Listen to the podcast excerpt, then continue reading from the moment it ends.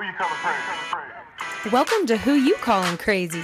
This is a unique mental health podcast. We are erasing the stigma and elevating and normalizing dialogue around mental health. Of course, we'll be sharing practical therapy tips, but most importantly, we'll be diving into the stories and vulnerability of people you know or want to know. I'm your host, Juliet Kuehnle.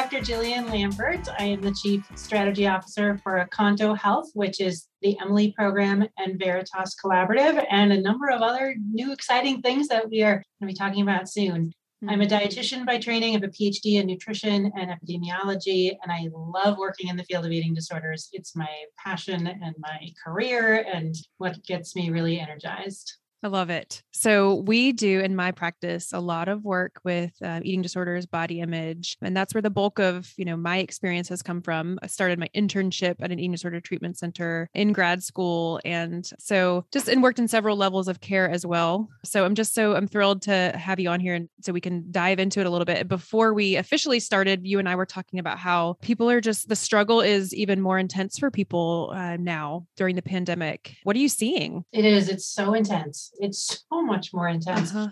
I think it's the when I really think about what's so different, and so much is so different, right? But it really kind of comes down to the increase in anxiety and isolation that the pandemic brought us, unfortunately, and the degree to which we lost connection Mhm. in person, and then the subsequent sort of connection or lack thereof messaging that we found on social platforms. That's sort of all combined together with what we already know of the genetic predispositions that some people have to eating disorders, just made it all worse. Mhm. Just made it all worse. The world felt far less safe. We felt way more isolated, way more anxious, and eating disorders got even worse. Yeah, I mean, we're definitely seeing it in our practice. I know you guys are in your centers too. Yeah. And so, I mean, what are you willing to share with us too, just to kind of about your personal journey? What landed you in this field and how'd you find yourself being interested in this? Well, I think kind of by um, happenstance, but here I am, and I think it's where I'm supposed to be. So I had an eating disorder in high school and college. I had an eating disorder for seven years back in the day when treatment was terrible and inaccessible if there was treatment, and nobody knew really much about eating disorders. And people said a slew of very unhelpful things to me. And I'm really grateful that I survived that and really grateful for the bits and pieces of treatment that I had available to me. I had no intention of going into eating disorders. That, you know, I know many people have a personal experience and that's sort of they're like, I'm going to go do that. I didn't even know there was a thing to go do. based on my treatment experience, really. And so once I was well and I was in graduate school after completing a biology degree, I thought I was going to go to med school. I decided in my sophomore year that I didn't really want to go to med school for a slew of reasons that were a little difficult for my parents to digest after a life of, you know, an expectation for the past, you know, Mhm. whatever, 18 years that I would be a doctor. I took an aerobics instructor training class in college, which sounds a little goofy to say out loud now. I did step aerobics in my dorm lobby. yes, you Uh, did. I did. And I had a great, you know, great attendance, but there was a nutrition unit in that course. And I was captivated by this nutrition thing. It was like the right amount of biological science that I really got jazzed about that made me think I wanted to be a doctor. And this aspect of behavior change and counseling and thinking about our bodies in a different way. And I was just really captivated by it. So I told my parents, you know, I don't want to be a doctor. I don't want to go to medical school. I think I want to go to graduate school for nutrition. And they, at that point, were like, what's that? And what do you do with that? Mhm. And then the the real kicker of like, no, you don't really want to do that. You only want to do that because you have an eating disorder. Yeah. They're like, no, no, no, I don't think that's it. I get it. I, I, I tried to see that perspective, but I just really love this nutrition thing. So I pursued a, a graduate degree in nutrition. And I think it probably took them, I don't know, probably 15 more years to really figure out what it was that I did. This is Um, actually a thing. This is yeah, it's, it's, it's a thing you can do. And so I got a master's degree in nutrition and then part because I really love school and I love learning and I wanted to know everything that I could possibly try to learn. I also got a master's of public health and then I got a PhD. And so I through that course I of education, I kept running into people Mhm. who facilitated me learning more about eating disorders and really kind of pointed me in that direction during my dietetic internship, which was between my first and second master's degree.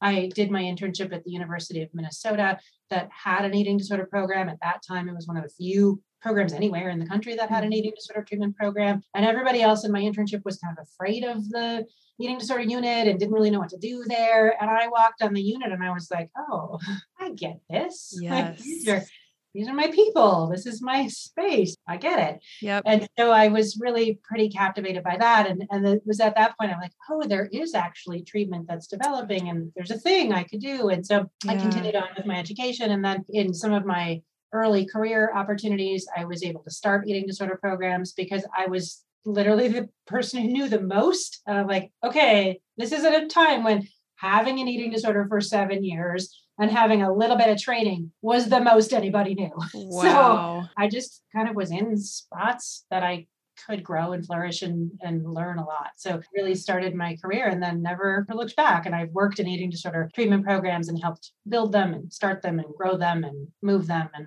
uh, expand them ever since and have worked as a clinician the majority of that time as a researcher and I found it's just my place. So yeah. I got into what, it sort of by accident, but probably not. Right. Eh, well, that's so amazing to be on the the forefront of it. So, you know, for people listening, there are so many myths about eating disorders, as you and I know. And one being that people don't really understand that it's really not about food. It's about managing uncomfortable emotions, you know, all those things. So what are you aware of now for you if you're willing to share like what yours was about Oh, that's probably a whole other long podcast. But I think mm-hmm. that I think it's really fascinated me as both a clinician and a researcher, and even a, a, you know somebody who thinks about treatment programs. I think that deeper understanding we have of the biology of eating disorders, combined with the understanding that we have and continue to have around the all of the experiential, environmental, social, whatever word you want to use, mm-hmm. impacts on people,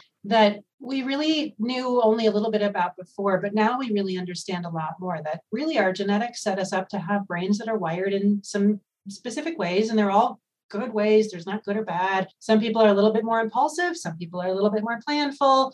That's just how we're wired. And we can shift those a little bit, but we have a lot of these temperament traits that are sort of who we are, right? And that make us the delightful humans we are with the diversity we have. And eating disorders really end up happening to some subgroups of those temperament trait Yes. holders right and so i think that that's really part of the fascinating piece that that eating disorders aren't really about food. They're not about food until the food shows up, and then they're all about the food, right? And they're all about the response to the food and the anxiety and, and everything else that goes along with it. And so I think it's this for me as a as a clinician and a, as a person with lived experience, it's this fascinating combination of mm-hmm really a brain that's comfortable operating in certain ways, getting taken advantage of by a slew of other things, mm. and having a really difficult time finding safety and comfort. And so it's all about how do we help our clients to find a place that's comfortable for them in a way that works for them and recognizing what their brain and their experience sort of tells them that I know that when I get really busy, I don't really get that hungry and I can just keep going. And I have that temperament trait of persistence that I just keep going. mm-hmm. Even when mm-hmm. it's not a good idea to keep going, I just keep going. And so I've had to learn oh, wait, I still have to feed my body while I keep going because even though I might not really feel hungry, if I, you know, paused and really kind of hung out a little bit, I might find that I actually am hungry, but I have to attend to that. So that's just one of the, you know, yeah. many learnings I have. Some people, when they get anxious or excited, they lose their appetite. And some people, when they get anxious and excited, feel really hungry. Mm-hmm. And so it's kind of important to know which one or which times you are one of those and attend to it appropriately. My mom died about 12 years ago now, and it was obviously a huge loss in my life, and my appetite just went away. Mm. Like just as a sort of natural grief process. And after a, a, month or two, a couple people that I work with that are really close to were like, Yeah, I think maybe your appetite isn't so great. Have you noticed? I'm like, Yep, I've noticed. And I'm I'm really like just making myself eat. And that could have been you know a slippery slope into sure. into all kinds of wild eating disorder rides but it's really knowing your knowing sort of how your your brain works. I tell Right. people of like having an owner's manual for ourselves. Like, what does it say on page 56? I should do Right. here. And that's just it. And what your page 56 says is different than my page 56. totally. Totally. And if I try to apply my page 56 to you, you're like, what's that? So it is. I- right. I think that's critically important and super important as a sort of related aside for any clinicians working in eating disorders who have a personal experience. That can give you incredible insight, but your page 56 might not work for anybody else. Sure. So it's really important to think about that. But right. most important to, you know, take care of our own selves. Right. And also, I mean, yes, to your point of the social platforms, and we know how impactful that is in um, diet messaging, diet culture messaging, all of those things. But but that is the whole point is that what so and so put in their reel on Instagram, it that may not fit for you. And we just so many people don't know to kind of step back and give themselves permission to just be attuned to what's going on for them. Exactly. And it might not even fit for that person who put it in their reel on Instagram, right? Correct. I think we forget that so much of social media is a highly curated version of Yes. people, even though it seems like it's not. I think that's one of the fascinating things about particularly Instagram and maybe more TikTok. And particularly, I think we see a little bit of difference with YouTube, but like in Instagram and Snap and all the other Mhm. sort of just image, you know, or brief clips, glimpses into my life, like people could have made a hundred versions of that before they posted it, right? Yes, yes. and they lit it and they they did all kinds of things to it they're curated versions i think the data that that are emerging now uh, around the detrimental influence of instagram and, and other social platforms is fascinating and when you look at the same data around things like youtube that are more more engaging longer format more learning kind of delivery systems they don't have the same detrimental influence on body image because it's harder to fake it the longer you go right in a 30 Right. minute video it's harder to like be a perfectly curated version of yourself. It's a lot easier in a 30 second or a 10 second or a two minute video Mhm. or even a picture. So right. it's fascinating. I think we'll learn a lot more. About yes that. especially with brain development and teens and kids yeah i'm just so glad we're having that conversation in a different way these For days sure. Yeah. You know one of the other things as you were talking i think about a lot is that it can be really frustrating for people with eating disorders that like we say it's not about food and yet it's something that you have to attend to daily. Yeah. so somebody you know somebody's an alcoholic okay maybe we can try to keep you out of a bar. This is kind of just a very you know simple example but we have to eat we Yeah. have to fuel our bodies so that's Yeah. a conversation we have a lot with our clients of is it possible to relearn you know the pleasure of food and eating you know all of these things when it do have to surround yourself with it and figure it out so i don't know if you could just speak to that a little bit just i don't know i think it just makes it that much more complicated for people and our patients Yeah, I think it is. It's fascinating. You do have to eat uh, like day in, day out, multiple times a day, over and over and over and over and over again. is really exhausting when you have an eating disorder and even sometimes when you don't it's hard to you know fit all that in. So mm-hmm. I think it's it's interesting to think about how you know maybe for some people really getting reconnected with their body and really getting reconnected with like you're saying the pleasure of food is can be meaningful for them particularly if they have the kinds of brain wiring that connect with food and that connect with the experience of food and, and really are jazzed by the, the texture and the taste and the smell and the presentation and the whole experience of food. And if we can reconnect people to the pleasure of it, that's fantastic. For other people, it might be reconnecting to the functionality of it. Here it is, sometimes the science of it, just here's the functionality of it. That's really important. And maybe you'll never be super jazzed by the presentation of it, and you'll never be a, a foodie, or you'll never be, you know, so excited on a vacation to go to a specific restaurant. That's okay too. That it's okay to have the relationship with your experience of food that you have. And how do we reconnect you to what's true for you? Mhm. without trying to expect it to feel fantastic. I think that's something that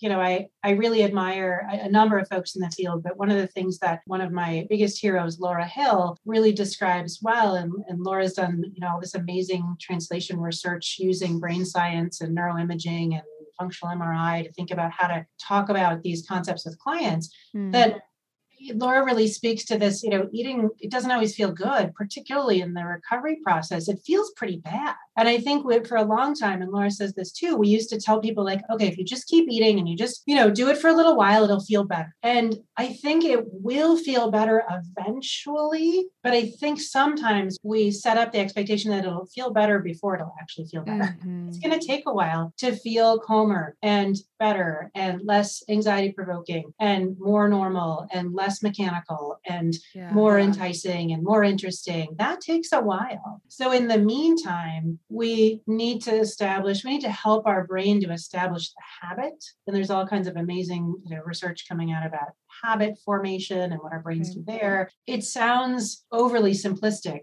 Yeah. And it's sort of beautiful in that there is some elegance to if you do it and you do it again and you do it again, and you do it again, and you get support to be able to keep doing it. Wow, it actually is a little bit more comfortable. Mhm. And then that little more comfortable builds on the next little comfortable, and it gets to a place where it is pretty comfortable. Mhm. And so I think that's part of how we have to talk about the process with clients that I mean, I've said for a long time, like if we had a better way to do this, we would. I I wish we had a better way, a more comfortable, less painful way I know.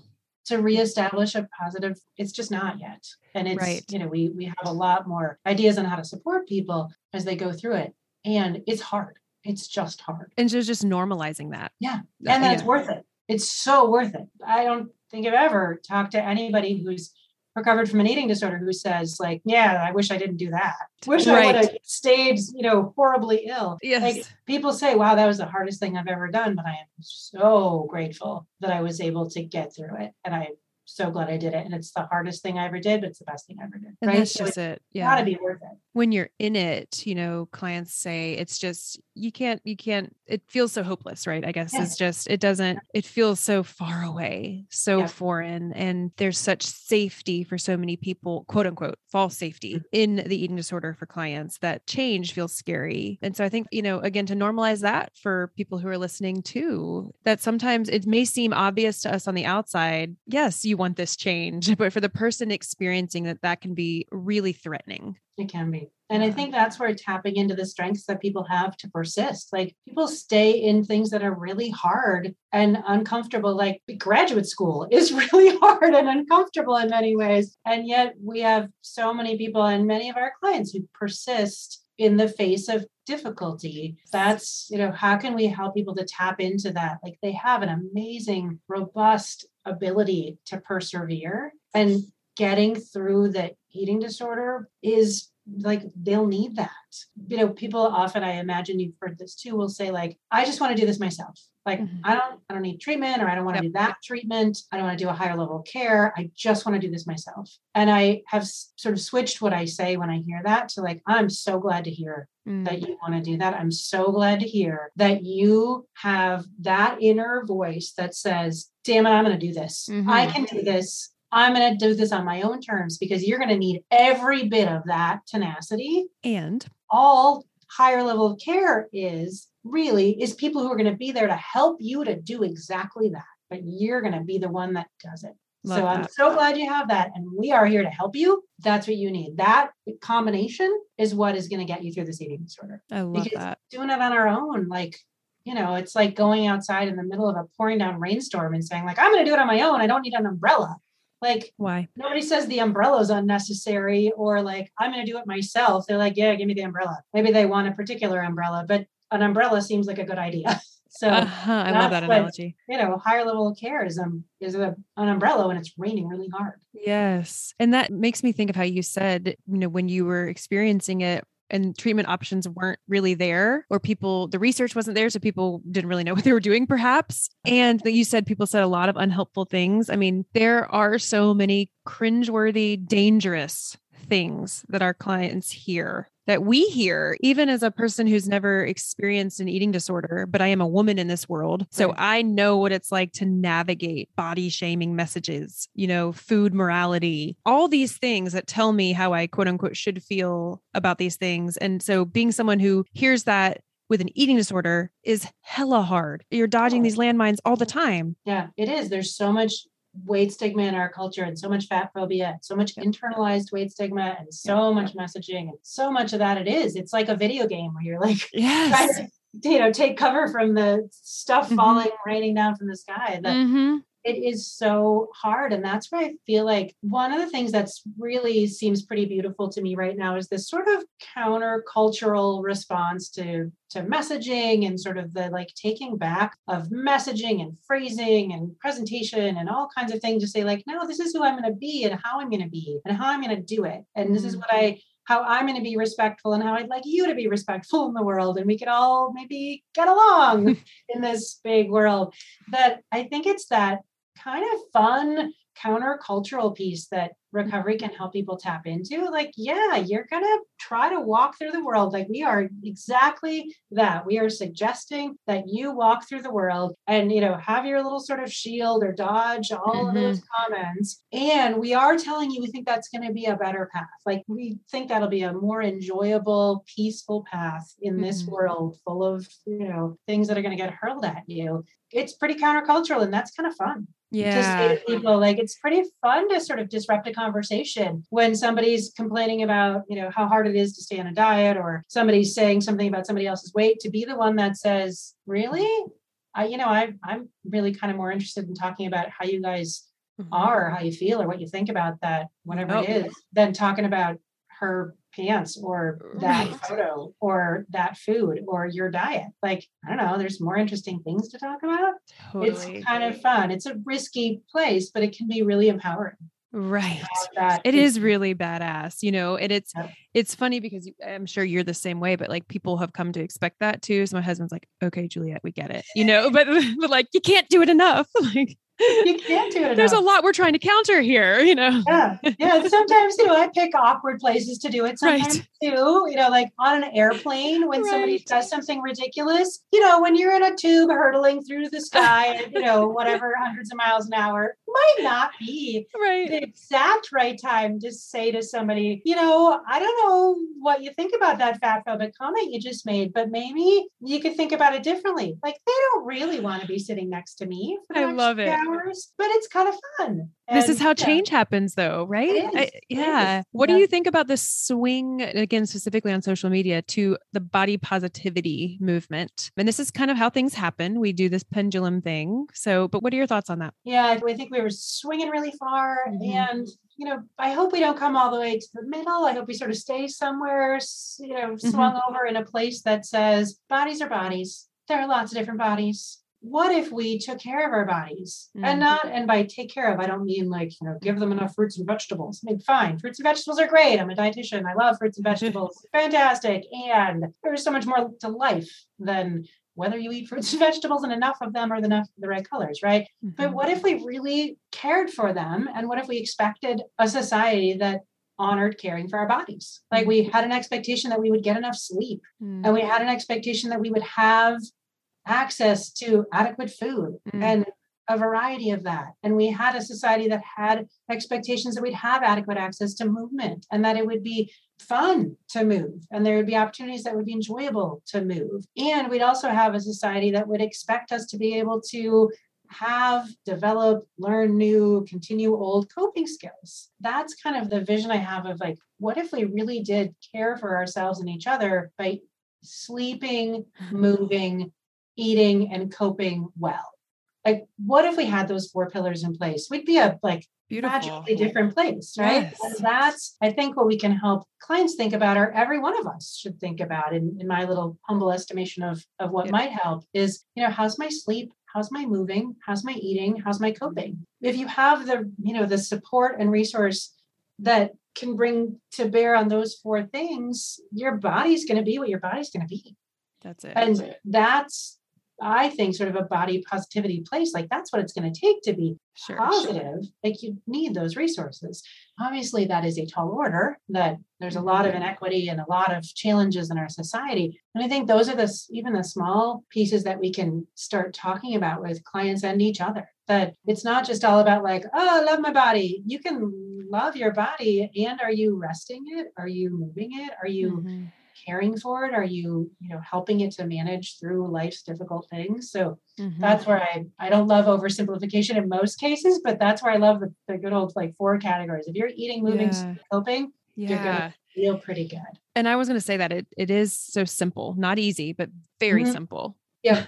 That's yep. a great point. Yeah. Yeah. anything that as a dietitian that maybe kind of goes against the grain any part of your philosophy or your any thoughts that you have that maybe some dietitians would think is not popular but in all of your learnings and your wisdom that you feel strongly about I, oh, I think i teach a whole class on eating on eating disorders at the University of Minnesota, and it, it almost feels like a whole class on how to unlearn what you've learned. uh-huh. Yes. It's, really it's open to all all majors at the university. I get a lot of nursing students and nutrition and psychology majors and kinesiology majors and pre med and all all sorts of health science oriented mm-hmm. majors, right? And I I often say things that people are like, "What?" I yeah. didn't learn that yet. Like, well, that's probably an important thing. Our our health sciences curriculum might still be a little overly focused on the shoulds and the should nots and the do this and don't do this and this is good and this is bad. And I don't know, I, I don't know about you, but I imagine you have a similar experience that people don't actually do something just because we tell them to do that. like, here, I think you should do this. And they just magically go yeah. do it. Like, it doesn't really work that way. So we actually really need to work with people on how they could do the thing that we want them to do. And so I think that's there's a lot there that I teach in my class to future clinicians of all kinds of stripes that they're like, oh, yeah, that's more complicated than just telling somebody mm. to do it. And that is more more holistic, more robust, more has more inputs. That I think those are the things that that I sort of enjoy getting myself in a little bit of trouble over. That I'll, yes. I'll be a, a group of dietitians who don't work in eating disorders at all, and and I am often, or even people, not dietitians aside, like that, you know, people who say like, oh, I can't have that dessert or that's bad. I'm like, really? Why? Is it spoiled? Is it part of the salmonella recall? That just happened? Is that what it is? And they're like, you're a smartass. Uh, but it's, you know, I love it because it's, it's so ingrained so, in people. Yeah, it is. We spend mm-hmm. so much time worrying about things that don't have a payoff and don't benefit us. So mm-hmm, mm-hmm. think yeah. about things that actually could. So yeah, I think I'm a little. I enjoy being in that, in that position to challenge people's beliefs a little bit. Yes. Okay. So favorite myth about eating disorders to dispel? Oh, there are so many. I think my own personal favorite myth, because it is really personal to me, but I see it clinically so much. My own favorite personal myth is that you never get better from an eating disorder. It's a lifelong struggle. And I'm pretty sure I'm not an N of one. So I feel like I've talked to a lot of people who've had an eating disorder that people get better, yeah. that people get better. They go on to live full eating disorder free lives. They don't have to think about food and weight and body and all that crap that the eating disorder makes you think about for the rest of their lives. And when I hear that, I think, oh, that person probably didn't get enough treatment and support or enough information. Like, I get it that when I was ill, which is 30 years ago now, mm-hmm. more than that, that we didn't know much. And we had you know we didn't even know about brain science practically. So we didn't even know that you know some people were predisposed to these illnesses because of our genetic makeup. Mm-hmm. that that we told people that. And i just don't think it's true. I know hundreds or i mean more than that yes. i imagine at this point. People who are better. Yes. and that I think is one of my most favorite myths to dispel. I'm so glad you said that. Yeah. Because yeah, we get, I mean, we get that question all the time. And I kind of say, like, I wouldn't, I'm not sure I would do this work if people didn't get better. right. Right. Like, what's the point? Like, right. I'm not, I'm not helping you to like manage having an eating disorder forever. Forever. Yeah. I want to help you to get better. yes. Yes. Get well. And so yes. that's awesome.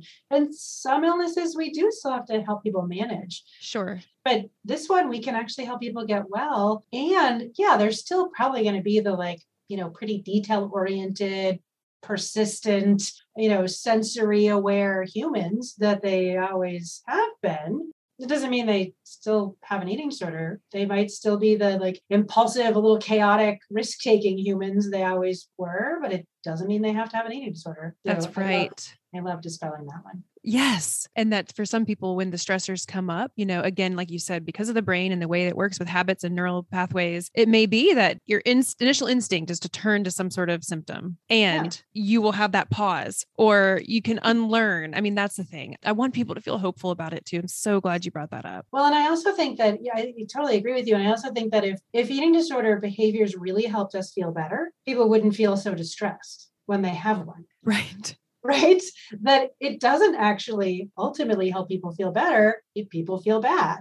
Correct. And so it's really scary to think about not having those behaviors and not following through on those urges and compulsions and all of that. And it's not a pleasant thing. I, I mean speaking personally and, and also hearing you know from all the clients that i've seen over the years the thousands of people i've interviewed with like these are really painful illnesses to have right? Like these are not nobody gets up in the morning and is like hey i'm going to go get an eating disorder. That sounds awesome. Uh-huh. it's terrible. They're terrible illnesses to have. And so if they really were working quote unquote that like making people feel better, they probably wouldn't feel so bad to have exactly, one. Exactly. So, and that's why I say that it's a false sense of control, yeah. power, empowerment. But I can't tell you how many times I've heard someone just say, you know, when I they ask me what I do, I wish I could have an eating disorder. Oh, right. And that's the other myth that it's just um, mm-hmm. yeah, really you wish you could live in a, a prison, a mental yeah. prison day in and day out and, you know, have one of the most fatal illnesses there is. It's just so conversations like this are just so important. I think yeah, that like, like we said, is how change happens. They could have one of those just to lose weight. Like that's exactly. almost always the end of that sentence, right? Like, oh, I wish I could have one just for a little while so I could lose weight. And I've had people, right, same as you, I've had people say that to me often on airplanes. and I say something like, wow, you know, that's really interesting because the majority of people with an eating disorder don't actually lose weight when they have an eating disorder. The majority of people with an eating disorder aren't uh, in a body that you would look at and think, oh, yeah, there's my perfect weight. So you want to get a deadly illness uh-huh. to not accomplish your goal. Uh-huh. That uh-huh. just seems like a, I don't know, misguided uh-huh. idea. And then they really wish they weren't sitting next to me. right. Yeah, exactly. Like ding, ring the flight attendant bell. oh, I do have one more question too about uh, you know, the intersection of race and gender and sexuality. And that's another, you know, thing we talk about is this is just for, you know, rich white girls mm-hmm. just mm-hmm. for eating disorders, you know. And so I treat males, people in the queer community, people of all socioeconomic statuses. So I don't know, just say something about that too. yeah, absolutely. We spend a lot of time, uh, part of what I, I do and, and many others in the eating disorder world spend a lot of time on Capitol Hill talking to policymakers about eating disorders to help them understand and increase the visibility of, of eating disorders as a public health problem and an increasing public health problem over the past year and a half. That we always say, you know, eating disorders don't discriminate. They are completely bipartisan, multi-partisan, whatever you want to say. They don't mm-hmm. discriminate. That these illnesses have that myth attached to them because of access to care issues, which is a huge problem in our country that we need to do something about. People need to be able to get care. And there's all kinds of systems that we need to change in order to actually have that be a reality. So it's a false, it's, it's absolutely a myth. It's a it's a false idea of who gets these illnesses. It's mm-hmm. really historically been who's accessed care. And so yeah, I've treated people of all walks of life that yeah. I can think of from all ages. I mean, you know, often people accompany that with like, oh, it only happens to young people. Like, uh-huh. you know, I've worked with people in their 70s and 80s. I've worked with people in their sevens and eights. Like it just really goes all the way across the lifespan. And the sooner we can intervene with adequate interventions, That's the better off people are. And That's so it's, yeah, it really is. We need better access. We need better recognition. We need less stigma. We need a lot of things. Preach, sister. Yeah, we need all those things. And we can all influence change in those areas. That's it. And we need to keep encouraging people that you know recovery is possible and that change is possible and you don't have to live like this. Yes i want to end on that because it's just it's powerful. And where do you send people when they say i need help i'm ready to talk about this i'm curious about it i would say i say a couple of things. One i say you know if you have no idea where to go what's in your community go to the alliance that's the the National Alliance for Eating Disorders is a great resource. They have a great treatment finder, findedhelp.com. The Alliance is a great resource for information and just getting a sense of what's out there. If you have an eating disorder treatment in your community, I work for Veritas and program. We have sites all over the place. Go there, go call somebody, call an eating disorder provider. And I think that's the important part is that if you you know i'd love to be able to say and i hope i can see the day where i can say you know what? Go see your primary care provider. Mm. because your primary care provider will know how to screen and will know how to get you connected to the resources that you need. Maybe we'll get there someday. And some primary care providers are amazing mm-hmm. at that. And many are not because they don't have the education. They don't learn that in medical school. They don't learn that in their training. They just don't have it. Mm-hmm. and they live in a fat phobic world with lots of weight stigma and so they don't really know what to do you know and they don't really understand how would they they don't have the training so they're going to be like my primary care provider who was a lovely human being who said to me when are you going to be done with this eating disorder oh And I was like, I, oh, I, I haven't thought about flipping the switch off. Really? I didn't, I didn't, I didn't know I could schedule that, you know. Golly, let me think about that. So, oh. so I would oh. love to be able to say, go to your primary care provider, but I, I can't say that now. Now I would say the internet is an amazing place and it's a very complicated place, but from a of accessibility to eating disorder specialists, Google eating disorder specialist near me yes. and you will get some options and call and ask some questions. That's it. And just start. You might get somebody you don't like at all. It might not be the right fit. You can change start. Don't put it off. And that's the most important thing. You can hang out and think about it for a long time. You can pace back and forth in your house and wonder if you should make that phone call. Just make the damn phone call. Yep. Because even if it's not the right place, it's a good start. That's right. And that can be a life saving start. So do it because this illness is not going to get you ready for help. That's the other thing that people say, like, I don't know if I'm ready. And like, don't wait till you're ready because the eating disorder has no interest in you getting ready. Get some help, reach yes. out. Thank you for the important work you do. Oh, you're welcome. Yeah, I really appreciate this conversation. Yeah, so wonderful to meet you. Absolutely. You too. I'm so glad you're doing this. Thank you so much for inviting me.